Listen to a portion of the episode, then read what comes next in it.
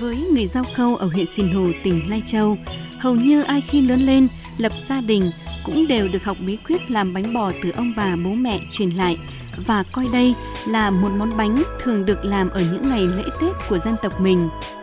Nguyên liệu chủ yếu để làm món bánh bò là bột gạo tẻ và đường phên. Phải chọn loại gạo tẻ giống địa phương từ mùa cũ. Có vậy, khi làm bánh bột mới nở.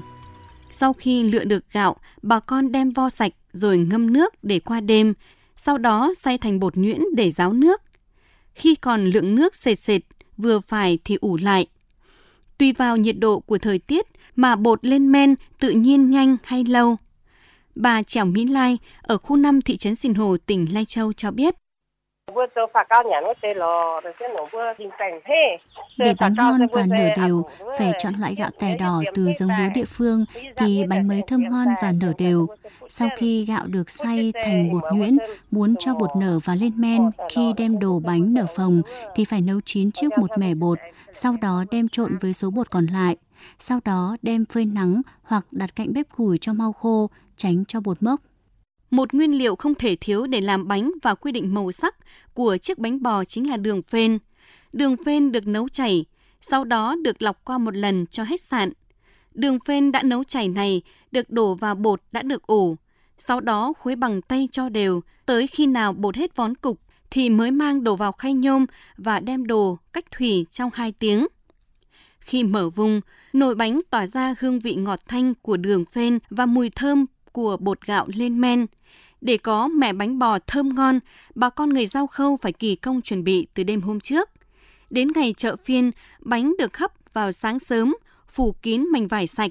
Mở ra bánh vẫn còn nóng hổi thơm lừng. Bánh bò bình dị nhưng vẫn được nhiều người mua về làm tấm quà sau mỗi buổi chợ phiên. Chị Tần Xuân Mẩy ở xã Phong Xuân Linh, huyện Sìn Hồ cho biết thêm. Dạ, Tôi tôi biết làm món bánh bò này hơn hai chục năm nay rồi.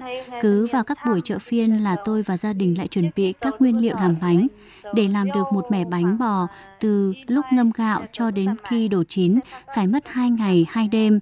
Bánh này làm kỳ công nên cả chợ huyện chỉ có ba nhà làm bánh ở chợ phiên thôi.